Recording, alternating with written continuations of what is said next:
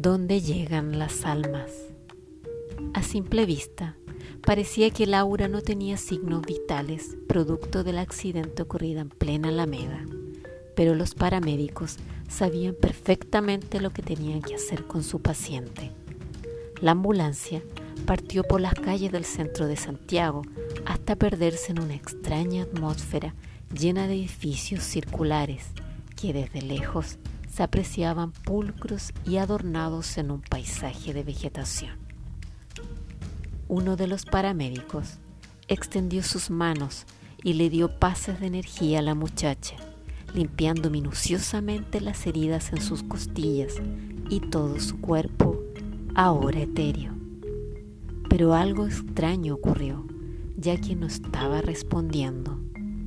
La perdemos, la perdemos, quiere volver a vivir, gritaba un enfermero. Eso no es posible, tiene heridas muy profundas, respondió un segundo. Los profesionales le pusieron un casco transparente en su cabeza que iba conectado con su sistema nervioso central y que calmó sus pensamientos, estabilizándose ahora completamente.